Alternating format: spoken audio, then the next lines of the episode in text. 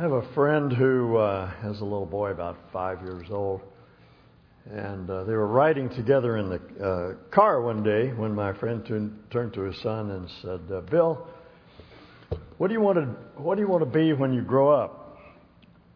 Uh, little boy thought about the question for, for a few moments, and he said, uh, "I want to be myself." Uh, it's not a bad answer when you think about it.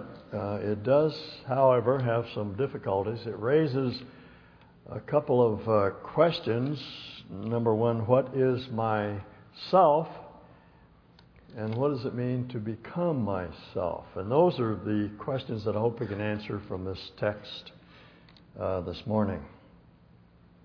This text was assigned to me, but actually, if I had to select a text from these homilies, uh, I would probably select this one because I, I think this is the one that teaches us how to internalize all the others.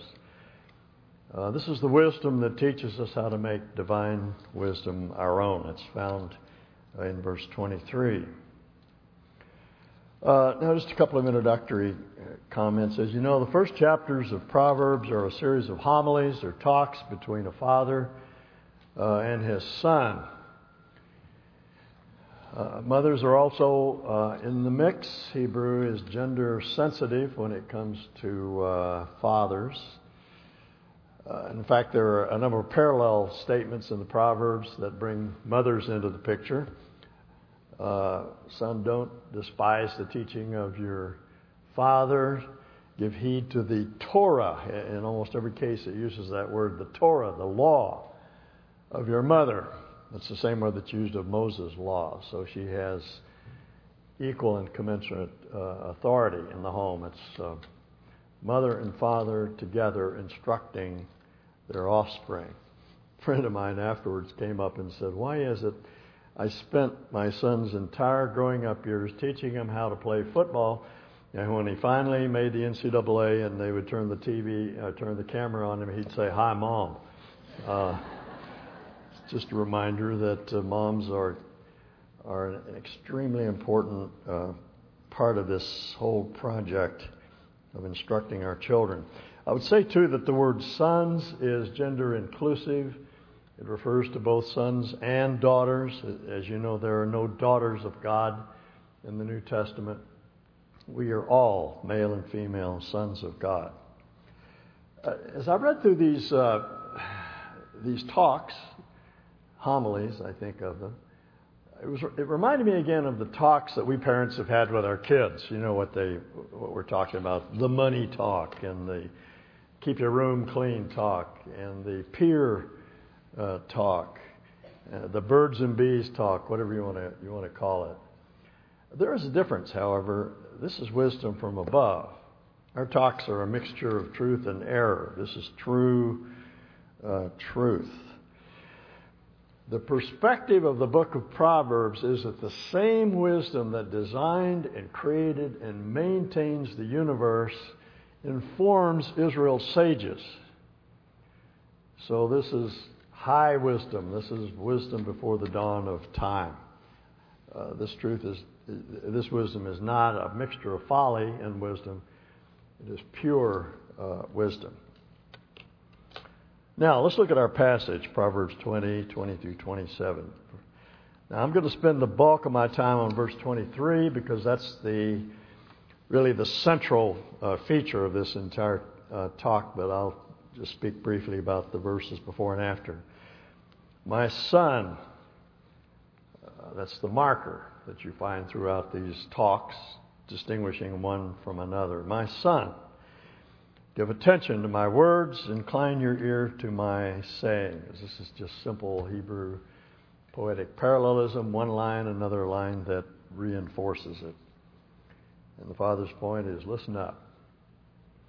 Pay attention. Interesting word, incline your ear. It means to bend, bend way over and pay complete attention.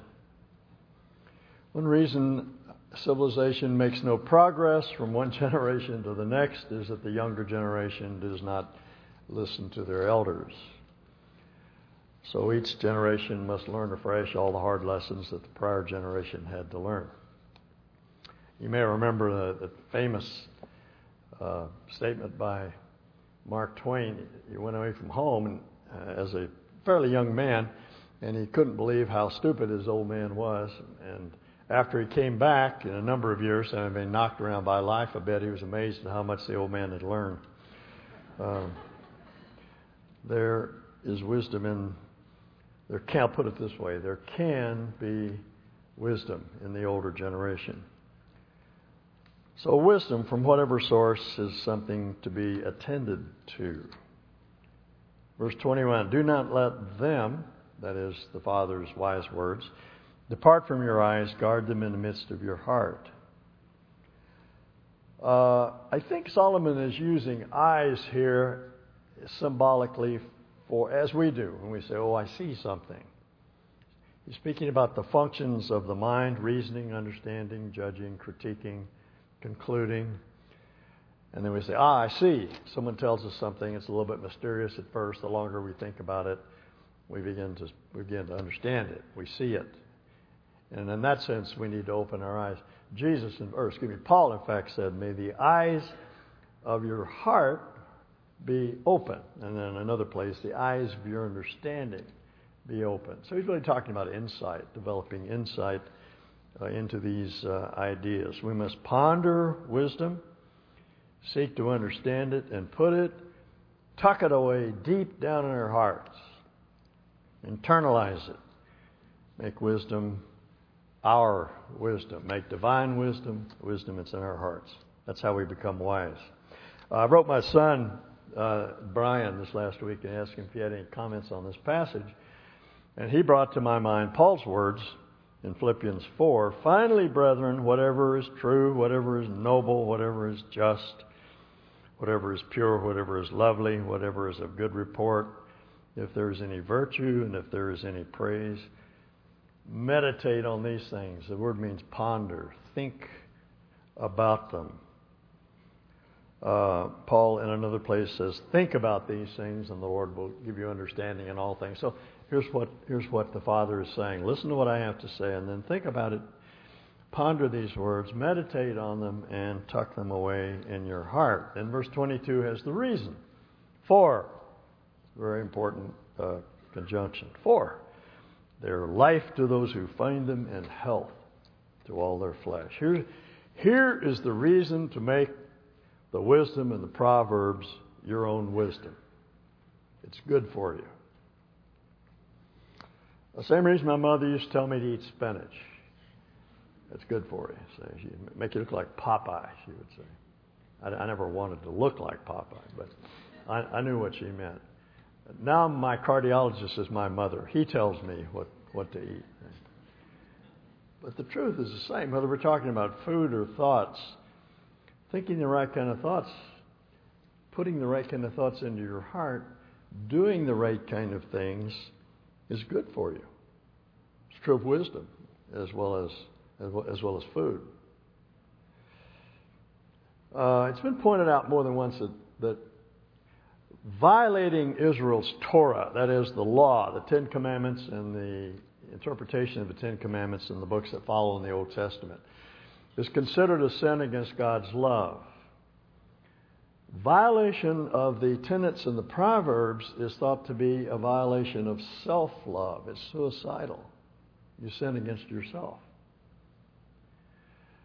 The heart wants to be happy. You cannot not want to be happy. God made us that way. We want to be happy. But happiness is a byproduct. We all know that if we try to pursue happiness, it always vaporizes right in front of our eyes. But if you do the right thing, you'll, be, you'll become more of a happy person. You do the wrong thing, you become very, very unhappy. Now, that's nothing new.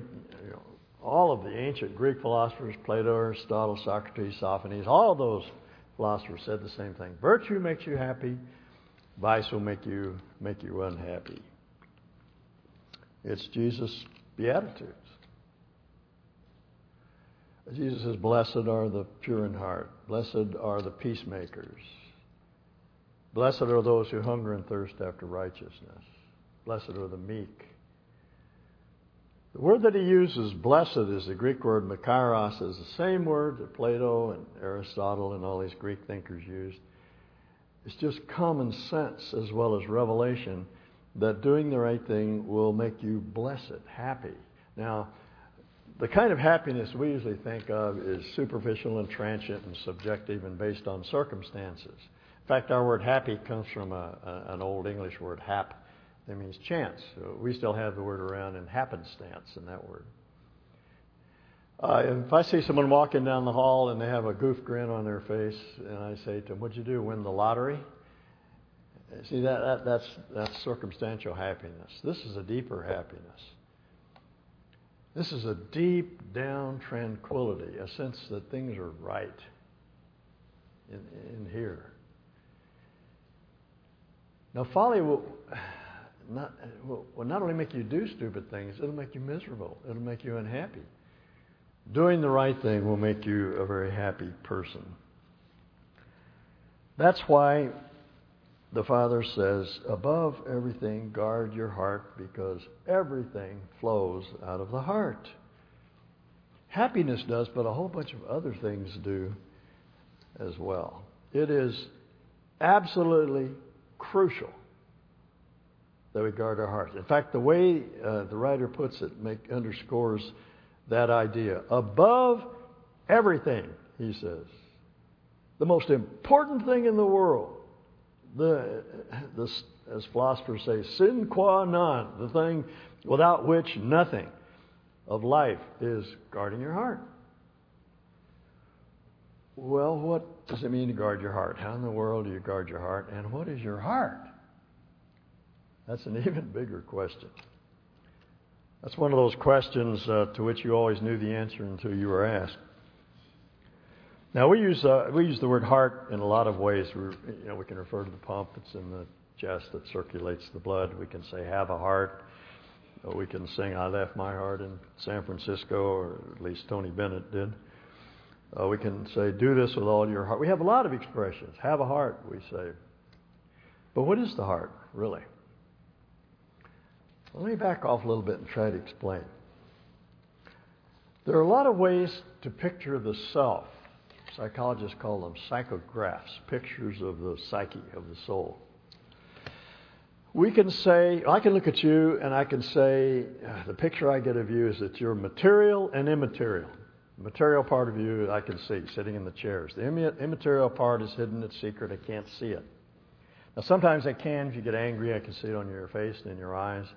You know, if you're unhappy, you could have a scowl on your face, or you could have sad eyes or happy eyes. It shows on the outside. But basically, the immaterial part of you, which is uh, essentially you, is, is unseen. It's hidden. So there's both something that's seen, something that's unseen. Another way of describing us, another pic- picture, another psychograph, is that we're body and soul. Same thing. We have a body and we have a soul. And the soul we can divide into mind, emotions, and will.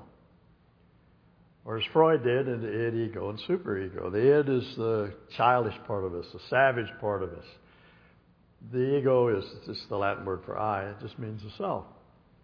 Superego is the conscience, the governing, ruling part of us, the part of us that tells us the difference between right uh, and wrong.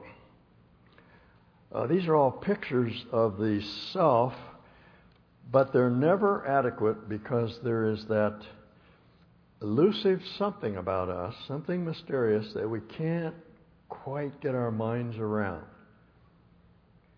It is the thing that's taking the picture. Now, let, let, me illustrate. Uh, my 75th birthday, my family all got together and pooled their funds and bought me this amazing camera, professional camera, Canon D40. And it, you know, it does everything. It focuses, it figures out the aperture, and I don't have to do anything, push a button. It's amazing.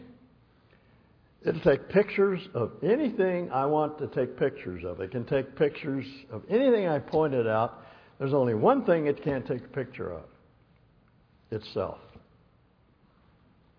If I wanted to sell it on eBay, I'd have to go get another camera and take a picture of it because it cannot take a picture of itself. Now, this is all very strange and all very mysterious. That's what I'm trying to say. There is something hidden, something subterranean, something very deep that we don't fully understand. In fact, Jeremiah says only God knows the heart. We don't know our hearts. I don't know yours, and you don't know mine. But it is the deep, hidden part of us that says This is my body. It's the I that says, This is my body. It's the I that says, This is my mind. See, I am not my body. Thank, thank goodness. I am not my mind. I may lose my mind, but I will still be me. I'll still have a heart. I'll be myself, say. So it's the thing that uses the body, it's the thing that uses the mind, that has opinions, that expresses thoughts, that can, but, but it's not those things. It's something above and beyond and deeper and much more mysterious. It's this deep, deep abyss in us that we don't fully understand, but it, it's the true self. Now, I have a, an idea. I, I cannot for the life of me prove this, but I have an idea that this is what God, Jesus is talking about the, when he informs John in the book of Revelation. That in the end, God is going to give us a new name that nobody knows but God. I think that's the new name for ourself, the new self that he gives us at the end of time when his work is complete. Let me give you a couple of illustrations. I was walking in the park trying to think of what some way, you know, this is hard to explain. I was trying to think of some ways to illustrate it. I thought of two. Uh, have you ever been to uh, Big Spring over uh, right outside of Yellowstone? Carolyn and I used to camp over there. It's the source of uh, of Henry's Fork, of one fork of the Henry's Fork. Uh, it's this gorgeous spring, about 50, 100 feet across, probably 20 feet deep in the center, just gin pure. You can look all the way to the bottom. See these great big trout down there. You can't can't fish for them, but they're there. They just tantalize you. And uh, uh, and I thought about that that spring. That's not the spring. That's not the that's not the Henry's Fork. It's the source of the Henry's Fork. Now everything that flows down the Henry's Fork flows out of that source, but they're two different things. The stream is not the source. Big Spring is the, is the source. Henry's Fork is the stream. And I thought of a tree. A, a, a, tree springs from a root, but the root is not the tree. It's just a root. There'd be no tree without a root, without a root but, but the root is the hidden subterranean part of the tree. And it dawned on me as I was thinking about these things that those are exactly the two metaphors that James uses in James 3. I, I must have thought of them because somehow subconsciously I remembered what he said about the heart. Listen to this. He's talking about the tongue, actually, that's where he starts. And he says, Every kind of beast and bird and reptile and creature of the sea is tamed and has been tamed by mankind. That's true. That's true. You can tame anything, but he says you can't tame the tongue. It's incorrigible. With it, we bless our. Now he goes on to talk about the incongruity of the tongue. With it, we bless our God and Father, and with it, we curse men who have been made in the, smell, in the image of God. Out of the mouth, same mouth proceed blessing and cursing. My God, my brethren, these things ought not to be so. Boy, what a masterpiece of understatement. how, how is it that, uh, that I can bless God and praise Him and worship Him and turn around and say something really awful to my brother who's made in the image of God. And James says, What a strange thing. So when I say something really nasty to someone, it's coming out of some source that's really nasty. That's his point. Um, does a spring send forth fresh water and bitter from the same opening? Obviously not. Can a fig tree, my brethren, bear olives or grapevines bear figs? Thus, no spring yields both salt water and fresh. Again, you have to consider the source. You see, if, if I hit my hammer, uh, hit my finger with a hammer, and out come a string of words that I thought I had forgotten, and I look around to see, my, my first thought is to look around and see who heard it. And my second thought is to think, where in the world did that come from? That's not me. It is. it is. It's coming from within. Somewhere along the line, I put that in my heart. And now it's coming out. That's Proverbs, uh, that, that's the Father's point. Be careful what you put in your heart because one of these days you can count on it, it's going to come out. You cannot hide it. And you cannot, you cannot say, That's not me. I was caught off guard. That is me. That came out of myself, you see, out of my heart. That's why it's so important that we guard our heart.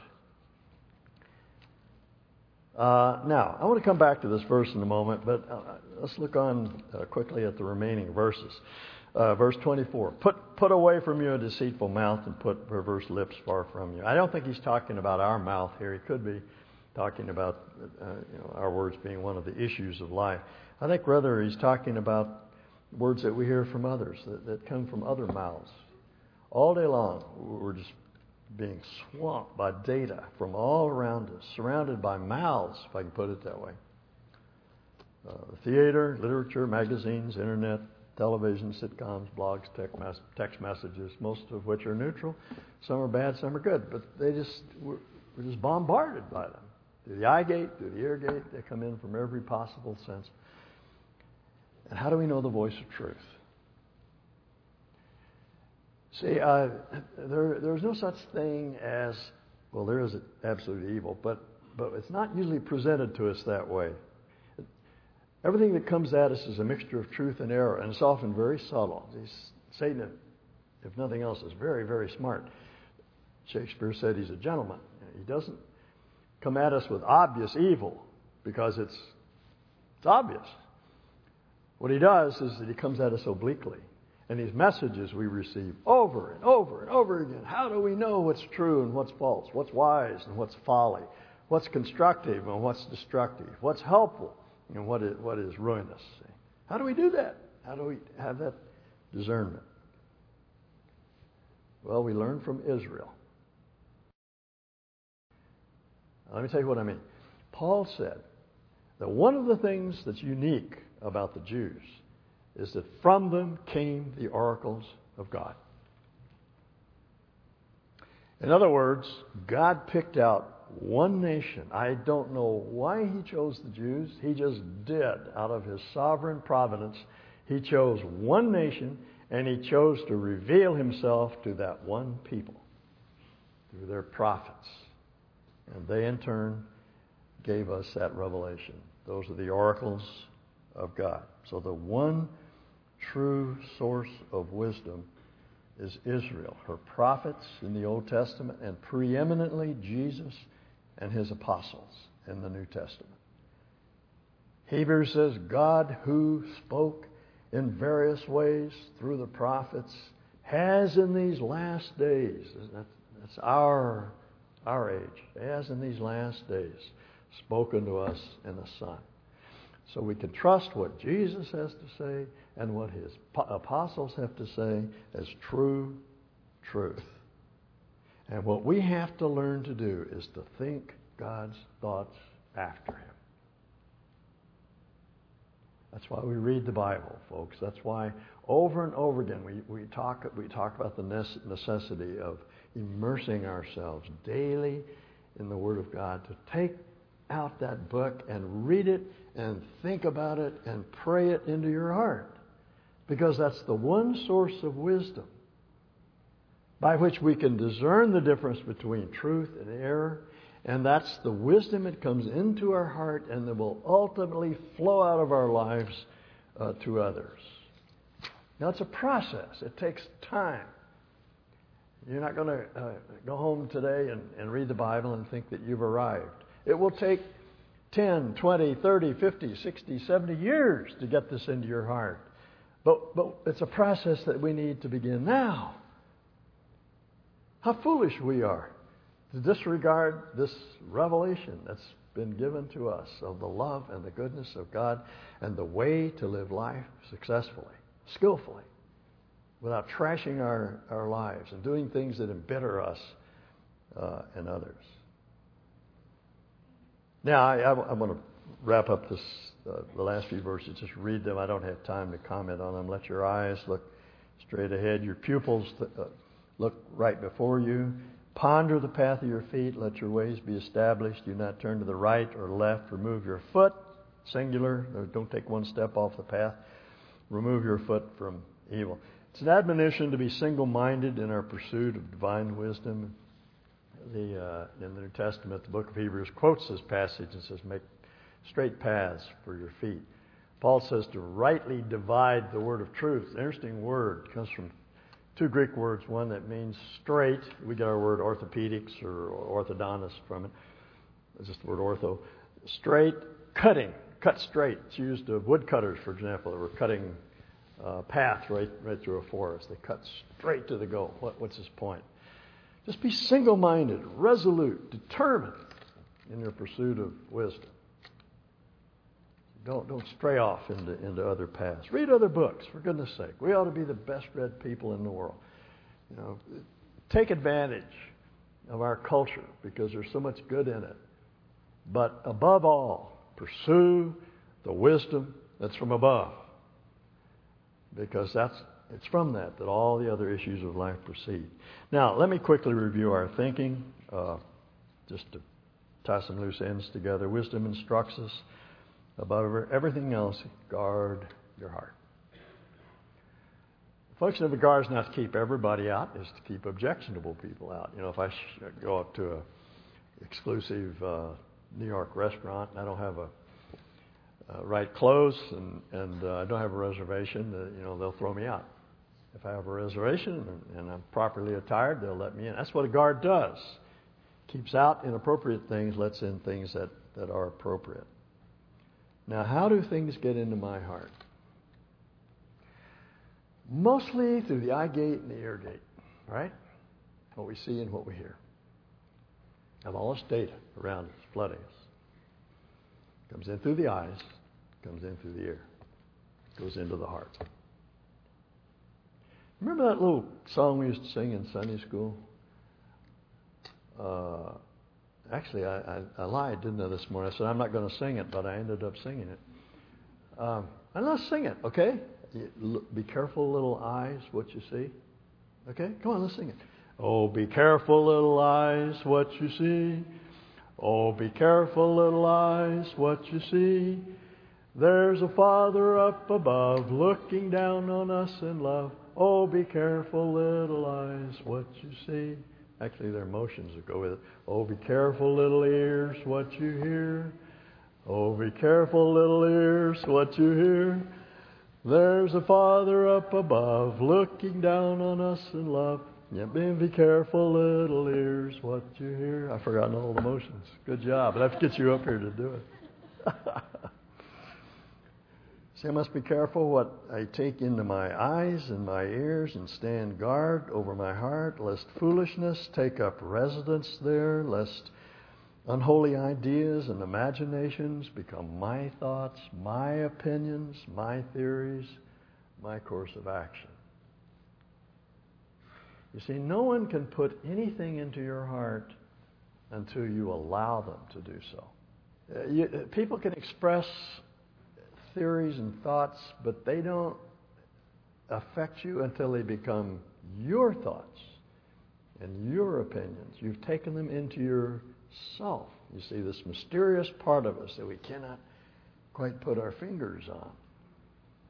So, what we need to do is to guard that self, that heart, and those things that will corrupt us. Uh, suppose, for example, I read an article in Maxim or GQ uh, magazine, you know, that men's magazine, and I look at the pictures of the men and women that grace its pages, and I buy the notion that life consists of the right clothes, the right car, the right cologne, the right cufflinks, the right drink, then I've become a GQ man. That's myself. Right? Um, I can read uh, uh, Wall Street Journal and I can learn a lot of true things, and I can also learn that greed is good. And if I believe that, if that becomes my thought, then I've become a greedy man. I can read People magazine or Cosmopolitan or 17 and learn that you can't be too rich or too thin, and if I really believe that, then those have become my thoughts. That's me. I can watch sitcoms, sitcoms, and hear a lot of foolishness and laugh at it because some of them are incredibly funny. Uh, very often, error slides in under the guise of, humor, and if I don't watch it, then those ideas, kind of casual sexual relationships and so forth, they become me. That's what I am. You can encounter foolishness in Reader's Digest, National Geographic, Ladies' Home Journal, Field and Stream, Fly Fishing Magazine. It doesn't matter. It comes from all, all sources. Francis Schaeffer once pointed out that the most dangerous, dangerous movie of the 60s was what? You know? I, when I read that, I thought A Clockwork Orange. That was immediately the thing that popped into my mind. You know what it was? He said it was the sound of music. Seriously, he was dead serious. You know, you know who Francis Schaeffer was, a philosopher of the 60s and 70s? So the sound of music. Oh, what's wrong with the sound of music? For goodness sake. Our children have all seen it. It's a wonderful little story about the Von Trapp family. And Maria, this young lady, you know, finds her place there and eventually marries. You know, it's a wonderful story. Remember the scene where she's walking to the Von Trapp home and she's swinging her carpet bag? You remember what she's singing? I believe in me. And that's the very antithesis of faith. See, that's the lie. That Satan would love to have us incorporate into our thinking. I am what matter. I believe in me. I have everything it takes. See? Rather than God is my life. Okay? Jesus had a lot to say about the heart. Uh, he said to the clergy of his day who accused him of being demon possessed, How can you be, being evil, speak good things? For out of the abundance of the heart the mouth speaks. A good man out of the good treasure of his heart brings forth good things, an evil man out of the evil treasure brings forth evil things. See, the heart is something to treasure. Either out of the treasure comes evil or out of the treasure comes good. A bit later, Jesus addressed a similar issue where the clergy complained that his disciples were eating with unwashed hands. It wasn't a matter of hygiene, it was just ritual rigmarole. Jesus said, Don't you understand that whatever enters the mouth and comes into the stomach and, is, uh, and, and it enters the mouth and goes into the stomach and, and is eliminated? But those things which proceed out of the mouth come from the heart, and they defile a person. For out of the heart proceed evil thoughts, murders, adulteries, fornications, thefts, false witness, blasphemies. So, from, from whence comes these blasphemies that occasionally pop into our mind or out of our mouths? See, they, some, sometime, somewhere along the line, we've put it into our heart, and there, there it is, there's lying. And it comes out because out of the heart come all the issues of life. But so does virtue. That's Jesus' point. He's talking about food, of course, but it could be words. What goes into my heart comes out. Garbage in, garbage out in computer talk. Virtue in, virtue out. So it's so important to guard your heart. Don't let things in your heart that will corrupt you. And the way we correct the things that we hear, the data that we hear, is through the Word of God. Now I want to tell you a story. I don't care if you remember anything else that I said this morning. I hope you'll remember the story. I used to work for the YMCA. Uh, I ran a day camp. For, I was, uh, those were my student days. And I ran a day camp program for indigent children from what was called the uh, Trinity River Bottoms. There was a shanty town in, uh, along the river in Dallas, from which uh, came all these little little children. And uh, we, we ran a five-day day camp. We in cycles all summer, and we'd bring new kids up every five days. And I really felt sorry for these little kids. They didn't have much going for them. And uh, it, it wasn't a Christian thing. The Y then was not at all uh, a Christian organization. So I, I, because I was the director of the camp, uh, I decided that I would give a little homily every morning, a little sermon. So I did to all these little kids. And I made up a story about a. This is the first story I always told. Told it on Monday, and uh, somehow it stuck with the kids. You, you know, they remembered it. And I made it up. It's kind of silly, but I hope it'll stay with you. You see, there was this uh, town up in the Swiss Alps, and it had this well that was known for having fresh, clear, sweet spring water. And travelers, climbers, climbers, and others would come from here, miles around in order to drink from this well. One day, mountain climber came through all exhausted and hot and tired from a day of uh, climbing in the, the peaks. Dipped his uh, bucket in the uh, well and took a big drink, and that tasted terrible. Instead of nice, clear, sweet spring, clear water, it was green, gray, green, greasy swamp water. It Tasted terrible. It smelled awful. So he complained to the town council. The town council met. And they all got together and decided what they were going to do. What should we do? How can we fix the well? An old fella in the back had a beard down to here. He stood up and he said, How can something clean come from something that's unclean? And I'll say, Ah, he's senile. He's old. Shut up. Sit down. Anybody else have an idea? And somebody, well, let's paint it. It's kind of rusty. So they bought a, a gallon of red paint, painted. And, you know, then, then they went around, pumped the handle, and guess what came out? I'd say the kids. And half the time they'd say, fresh, sweet, clear spring water. No, gray, gray, green, greasy, uh, swamp water. Yeah, they'd say. So, well, uh, you know, they'd gather again and they'd talk about it, and this old man would say, say the same thing. Said the same thing every time. How can something clean come from something that's unclean? And the preacher said, Well, I'll preach a sermon to it. So he went out and got all lathered up and really, you know, preached one of his finest sermons. And they pumped the handle, and out came gray, gray, green, greasy swamp water. So uh, uh, school teacher said, "Well, let's give it a lick," and that works with the kids. That always got a laugh. And uh, so he, you know, he rolled his sleeves up and. And every time they had a, I just string this thing out. You know, he just go on and on and on. And uh, every time the old man would stand up and he'd say, How can something clean come from something that's unclean? So in the end, they said to him, because there was no other solution, they tried everything. They said, Why didn't you say that before? and he said, I did. So they sent someone down to the well, and they found that people had been throwing trash into it for years, and so it was just garbage. Know, it was no, the source was impure. So they bucketed out the well and they let the spring water come back in and they pumped the handle and out came fresh, clear, sweet spring water and they put some kind of apparatus over the top to keep people from throwing trash in it and it became the well it was before. Now, the worst thing you can do with an analogy is explain it. So I'm not going to explain it. That's what you think about it, okay? How can something clean come from something that's unclean? Point made.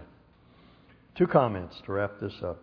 Progress in purifying our hearts is not like improvement in any other area. In other arenas, we make measurable progress. We finish assignments. We complete projects. We check things off. We get the job done.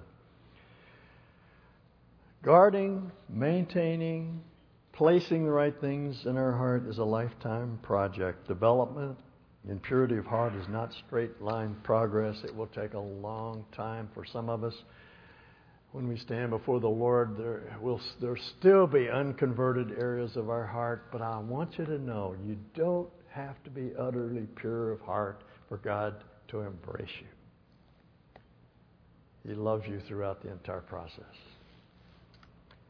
Second thing I want to say is you'll, you'll need a lot of help from above to keep your heart pure. There's an interesting addition to this text that's found in the Septuagint. The Septuagint is the second oldest translation of, of the Old Testament. It's a Greek translation. The first translation was Aramaic. Second translation was Greek. It was done about 200 years before Christ. It was Jesus' Bible. It was the Apostles' Bible, the one from which they quoted, the one they read. And uh, the Septuagint adds a clause to verse 27. It doesn't belong in the text.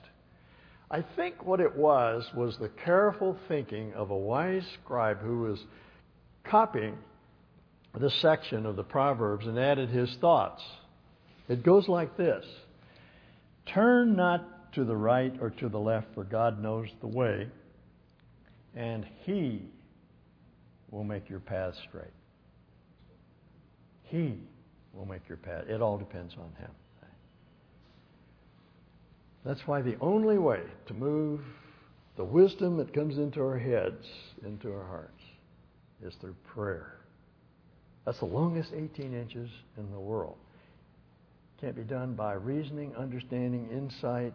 It has to be done through prayer, by faith. It's by faith that we move wisdom into our hearts. Well, let's do that. Let's pray. And we'll ask the men to come forward as we do. Lord, may the meditation of our hearts be acceptable in your sight. O Lord, our strength and our Redeemer. Put a guard over our heart. Protect us from evil. May we take the wisdom that you have imparted and implant it deep into our hearts. We pray in Jesus' name. Amen. Now we're going to serve the elements of the Lord's table to you, and as we do so, would you simply reflect upon your own heart? Will you think about the things that you know are there and the things that need to be purified? And spend this time reflecting upon God's love as it's demonstrated in the cross.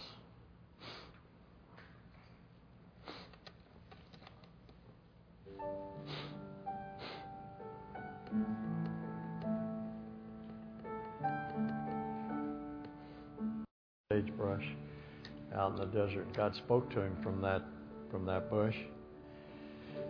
And Moses asked for God's name. God said, I am. What he meant is, I am a person. He's not a sacred tree. He's not a rock. He's not the sun or the moon or a light wave or a source of cosmic energy or a force. He's a person, just like you are. He has an ego. He's an I and he can be, and he can be known. A.W. Tozer said, God is a person, and in the deep of his mighty nature, he thinks, wills, enjoys, feels, loves, desires, and suffers as any other person may. We are images of God. We are the most godlike beings on the face of the earth. We may, we may not act like it. I certainly don't. But there's nothing else in the universe that has what we have the capacity to be godlike and to communicate with Him and to know Him. Not as, as, as some big force out there, but as a person who loves us. And God was so intent upon revealing that love to us that He came to earth. The, the great manifestation of His love is the incarnation. And it's seen primarily in the cross that God so loved the world that He gave His only Son. Not that we love God, but that He loved us and gave his son to be the expiation for us. I came in here and sat down and I looked up there and I fell out of my chair. Do you see what's up there on the cross? It's a heart. God has a heart. He's a person. And he can be known. And the cross is the sign of that love that he has for us. Let's take the bread and remember him. So easy to forget. So many things that crowd in, so many thoughts that uh, trump the truth. Uh, we simply want to remember this morning that you are indeed a person who can be known and loved, and you took the initiative to show your love at first, and that the, at the cross, your outstretched arms is simply a symbol of your reaching out to us in love. Thank you. Amen.